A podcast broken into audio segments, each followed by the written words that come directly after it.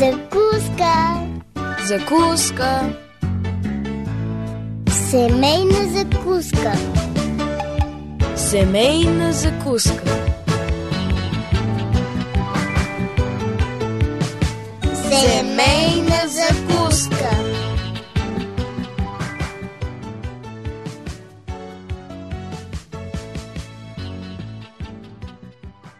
Здравейте, скъпи приятели! Аз съм Мира. Добре дошли на Семейна закуска в сряда по радио Гласът на надеждата.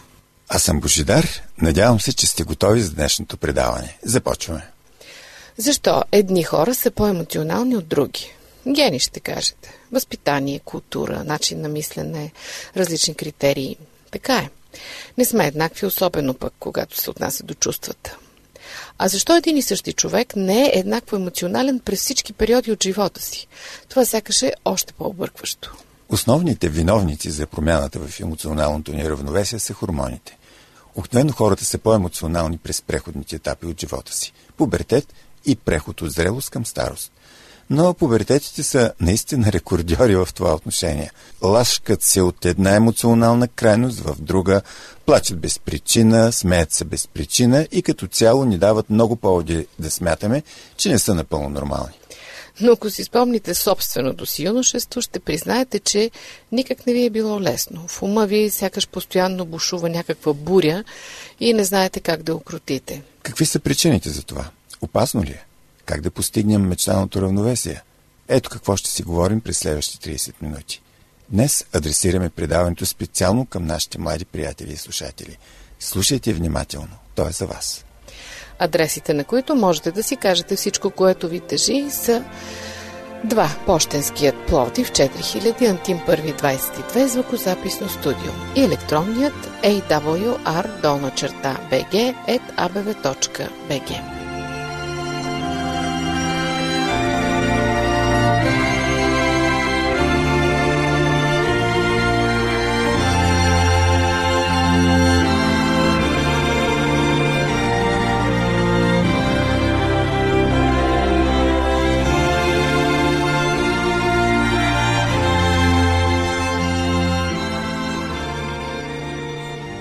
В началото ще започнем с спомен от детството.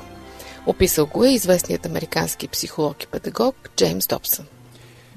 Чуйте разказа за най-тъжния ден в моето детство. Той започна една сутрин в 11 часа, когато бях в 7-ми клас. Както седяхме в класната стая, един от съучениците ми изведнъж посочи към вратата. Погледнах натам и видях баща ми, викаше ме да изляза. Каза, че се прибираме вкъщи и че този ден повече няма да се върна в училище. Не обясни защо. На път към колата разбрах, че има да ми съобщи нещо ужасно.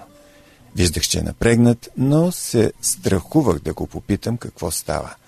Най-после той сам проговори. Джим, трябва да ти кажа нещо, което искам да понесеш като мъж. Нещо с мама ли? Не, отговори той.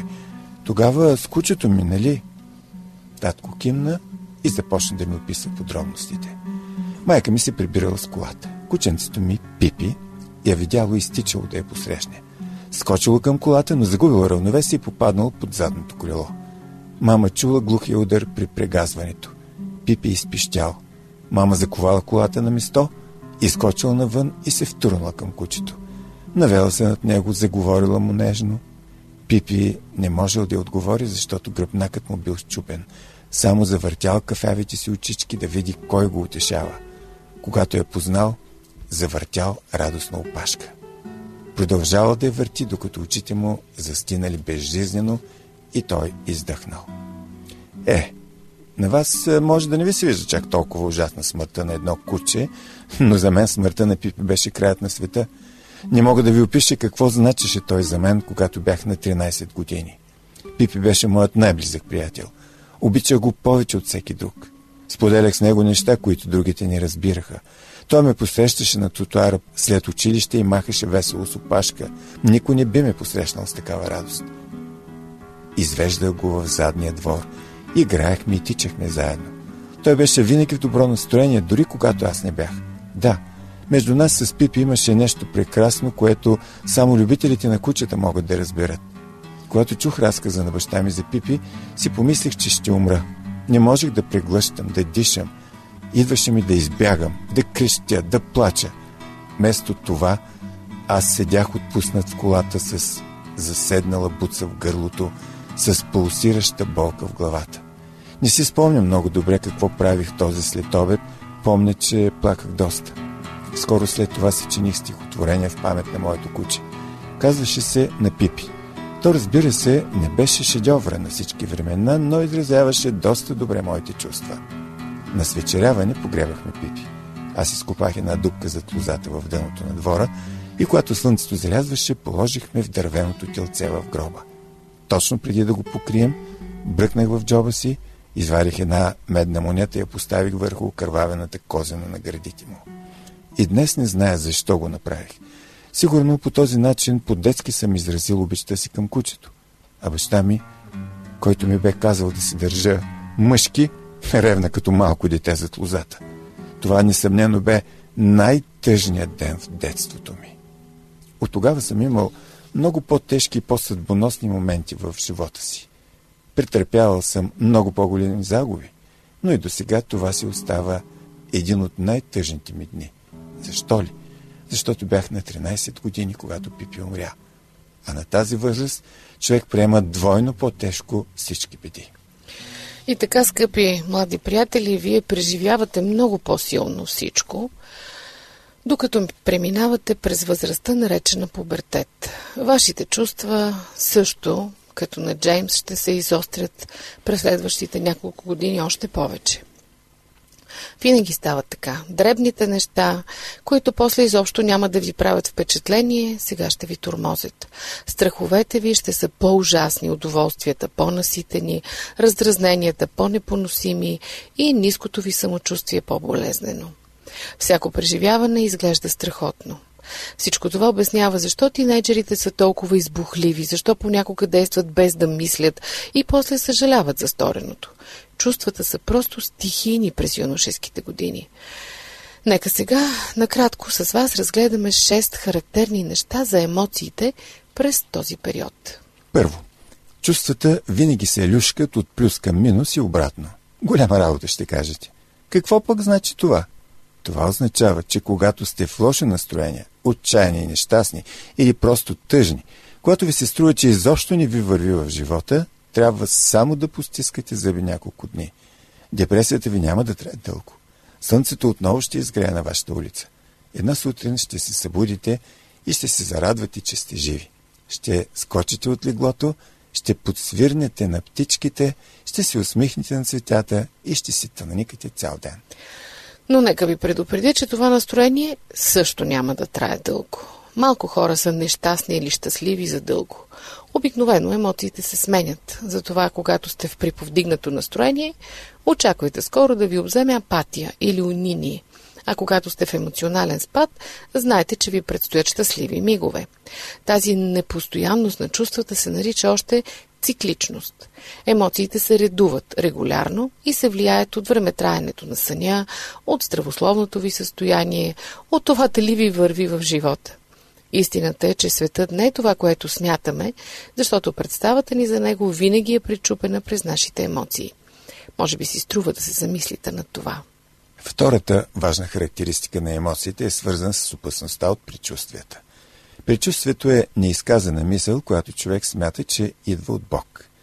Вие може да имате най-различни предчувствия и ако си внушите, че всичко, което ви мине през главата, ще се сбъдне, може да вземете погрешни решения.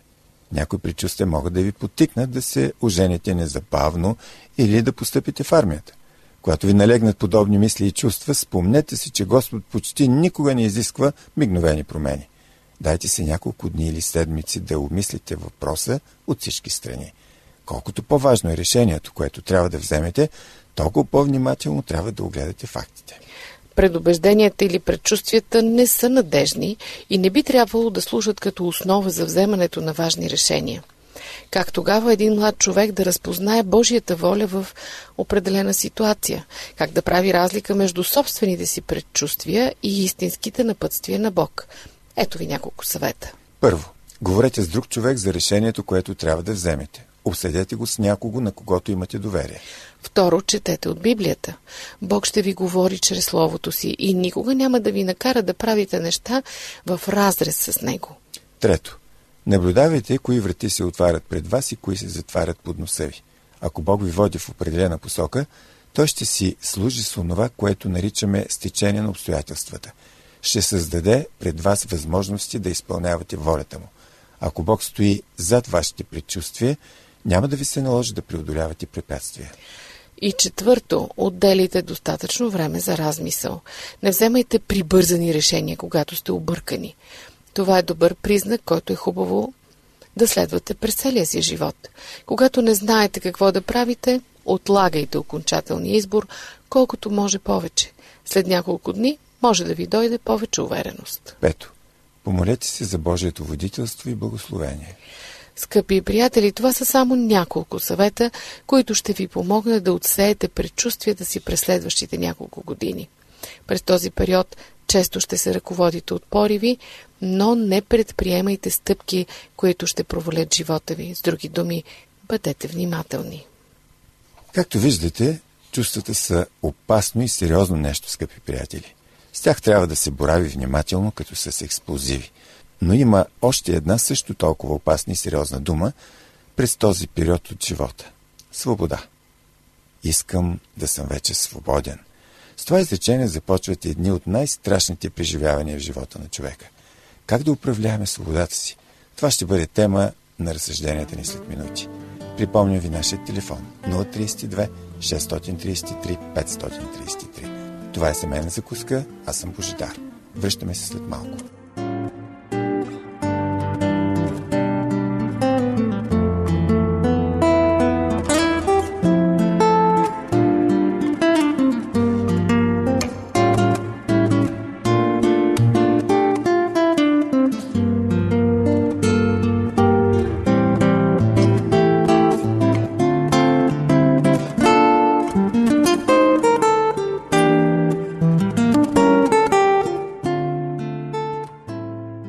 Семейна закуска продължава. Вие слушате радио Гласът на надеждата. Днес е сряда. Аз съм Мира. Днес заедно с Божидар говорим за врящия казан в главата на човек, достигнал сериозните 13-14 години.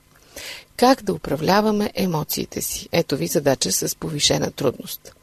Откъде тръгват конфликтите през този период? Защо довчерашните безоблачни отношения с родителското тяло вече са буря с грамотевици? Причината за конфликта деца-родители се крие в драстичните промени, които настъпват през пубертета в техните взаимоотношения. Веднага след появата ви на бял свят сте били напълно зависими от родителите си. Животът ви е бил в техни ръце. Не сте можели да се обръщате от една страна на друга, не сте можели да се почешете по главата, не сте можели да си поискате храна. За всичко сте надавали проглушителен рев. Били сте напълно безпомощни. Но постепенно с годините, с растежа, вие сте започнали да се освобождавате от тази зависимост. Малко по малко сте се научили сами да държите биберона с млякото, да не се будите нощем за хранене, да седите, да пълзите, да ходите. С всяко ново овладяно умение сте придобивали все по-голяма независимост от родителите си. Постепенно сте започнали сами да се грижите за себе си, да се миете, да се къпете, сами да си оправяте стаята. Родителите ви оставят да поемате все нови и нови отговорности. Вие вече изпълнявате по-трудни задачи и се грижите за себе си сами. С всеки етап от растежа се освобождавате от зависимостта, а вашите родители се освобождават от задълженията си към вас. След няколко години този процес ще стигне своя край. Вие ще бъдете напълно независими от мама и татко и те ще бъдат напълно свободни от задължението си да ви служат. Скоро ще станете господари на самите себе си, но и за поемането на тази отговорност ви е необходима подготовка. Сами ще решавате кога да излизате и кога да се прибирате, с кого да прекарвате времето си, кога да си лягате, какво да ядете и как точно да организирате живота си. Сами ще решавате дали да почитате Бога или да го забравите. Родителите няма да могат да изискват нищо от вас, защото вие вече няма да сте дете. Всъщност, скоро помежду ви ще започнат да се изграждат едни нови приятелски отношения. Родителите ви вече няма да изпълняват ролята на възпитатели и надзиратели. Когато човек стане на 14, 15, 16 години, той започва да жадува за независимост и понякога иска веднага да получи пълна свобода. Иска сам да взема решение, сам да си организира живота. Нетърпимо става за него опекунството на родителите и той се стреми да докаже, че вече не е дете. Майката и таткото обаче знаят, че синът, или пък дъщеря им, разбира се, още не е готов да получи пълна свобода. Все още се нуждае от техните напътствия в определени области и затова са твърдо решени да го напътстват. В резултат може да избухне мъчителна борба, която да трае 3-4 години. Този конфликт има друго измерение. Тинейджерът от една страна иска пълна независимост от родителите си, а от друга настоява за тясна зависимост. Той, например, иска непрекъснато да му се приготвят вкусни и разнообразни ястия, да разполага с чисти и модерни дрехи. Тинейджерът иска свобода без отговорност. А това не се получава. Ако човек не е готов да поеме пълна отговорност за себе си, той не е готов да се справи с пълната свобода. Милиони и милиони семейства са водили и продължават да водят нескончаеми спорове по въпросите за зависимостта и независимостта. Може би и у вас ще стане дума за тези неща. Но това не означава, че вече не обичате мама и татко или че те не ви обичат. Това естествено противопоставяне възниква в момента, в който започнете да искате повече свобода, отколкото родителите ви смятат, че ви е необходима. Най-добре е в такива случаи да разговаряте открито. Ако мислите, че не ви се дава свободата, отговаряща на възрастта ви, спокойно им го кажете. Кажете им, че сте вече достатъчно големи, за да вземате някои решения. И съответно да си поемате отговорността за тези решения. Все пак бъдете разумни. Желанието за независимост поражда особена стеснителност у юношите. Не им е приятно да ги виждат в компанията на мама и татко. Колко е странно, че тинейджерът се чувства неловко в киното или в ресторанта заради родителите, които са го отгледали от раждането му. Вас също може да ви споходят подобни чувства след време.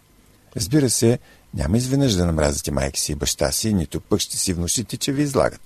Просто ще ви се иска всички да разберат колко сте пораснали и ще ви е страх да не ви помислят за детенцето на мама.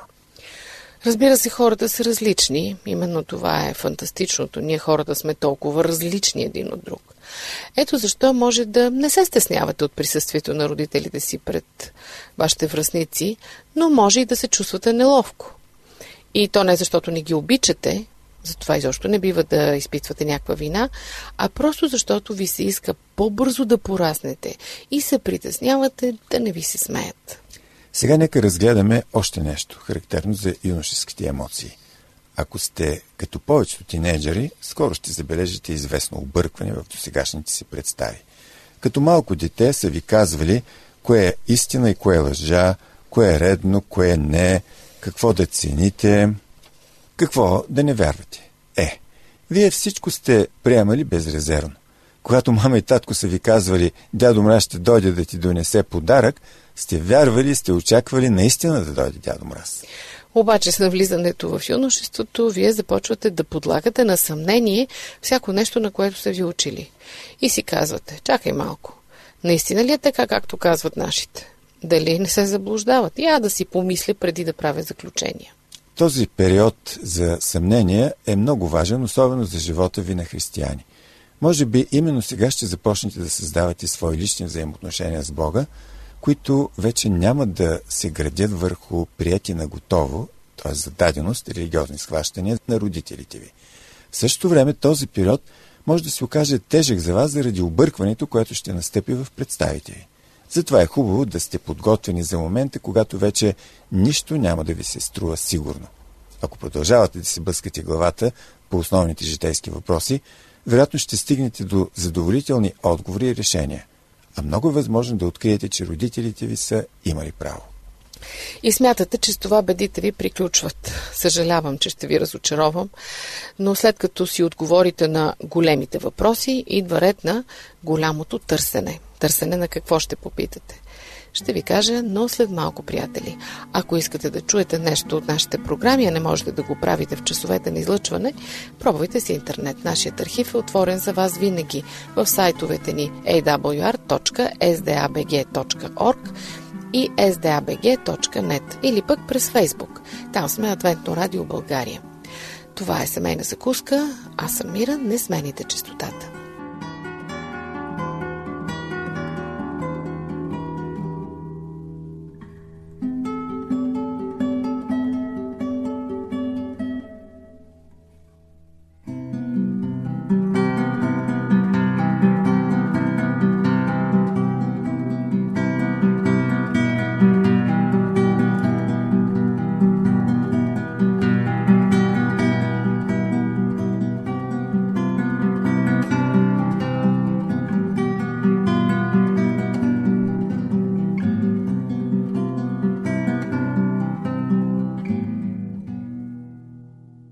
Здравейте отново, аз съм Мира, заедно с Божидар. Днес водим семейна закуска по радио Гласът на надеждата. Говорим си за трудното жонглиране с емоциите по време на прехода от детство към зрелост, наречен пубертет.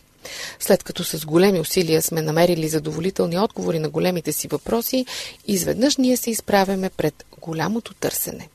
То е пряко свързано с обърканите ни представи за живота и света. Тясно свързано с периода на обърканите представи е друго едно характерно за юношеството явление, наречено търсене на самоличността. Всеки млад човек изпитва нужда да разбере кой е всъщност. А вие? Знаете ли кои сте? Знаете ли какво искате от живота?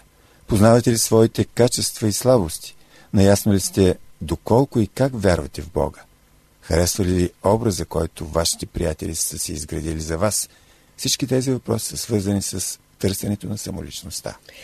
За да разберем колко е важно човек да има реална представа за себе си, ще разгледаме един пример. Мартин, ще наречем герой ни така, е едно от 4 деца в семейството. Нито най-малкият, нито най-големия. Родителите му са извънредно заети хора, рядко имат време да четат на децата си, да се разхождат и да играят с тях. Само работят ден и нощ. Мартин мисли, че родителите му го обичат, но не го уважават достатъчно. Нито те, собствените му родители, нито пък другите хора. На 5-годишна възраст Мартин ходи на детска градина и по цял ден играе на разни бебешки игри. Година по-късно среща трудност с четенето. Няма представа защо. Другите ученици напредват по-бързо от него по математика.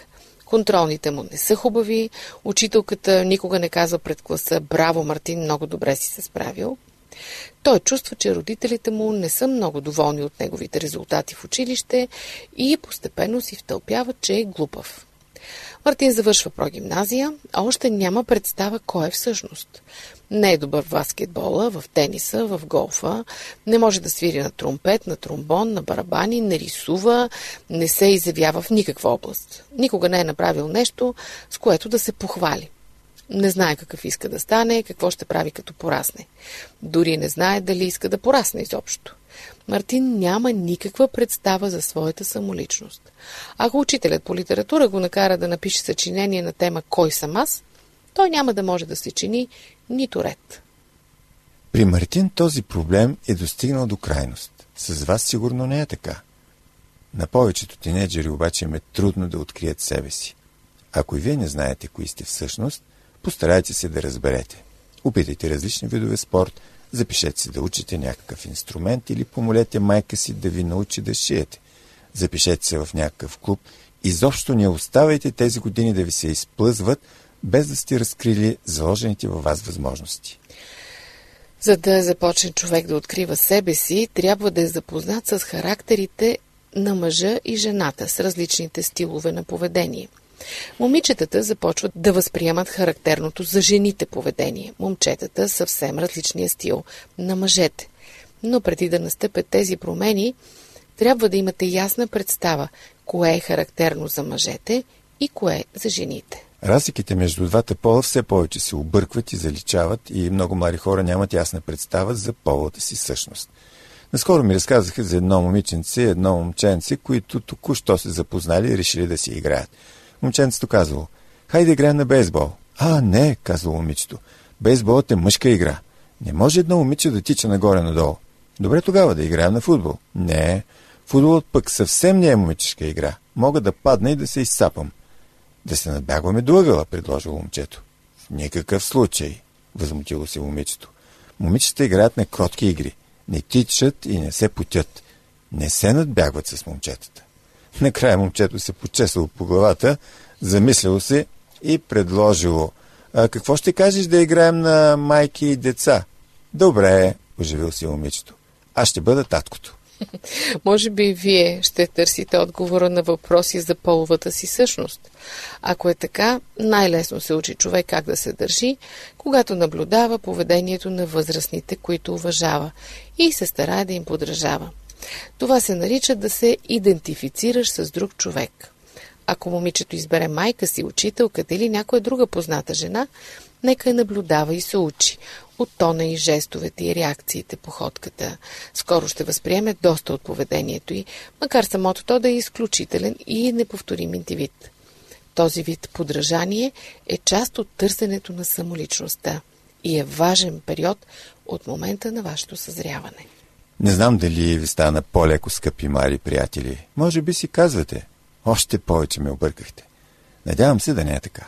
Искрено се молим за вас да преминете незасегнати през този бурен период от живота си и да се радвате на щастлив и пълноценен живот. А ако искате да ни кажете или да питате нещо, знаете къде да ни намерите. Дочуване до следващата седмица.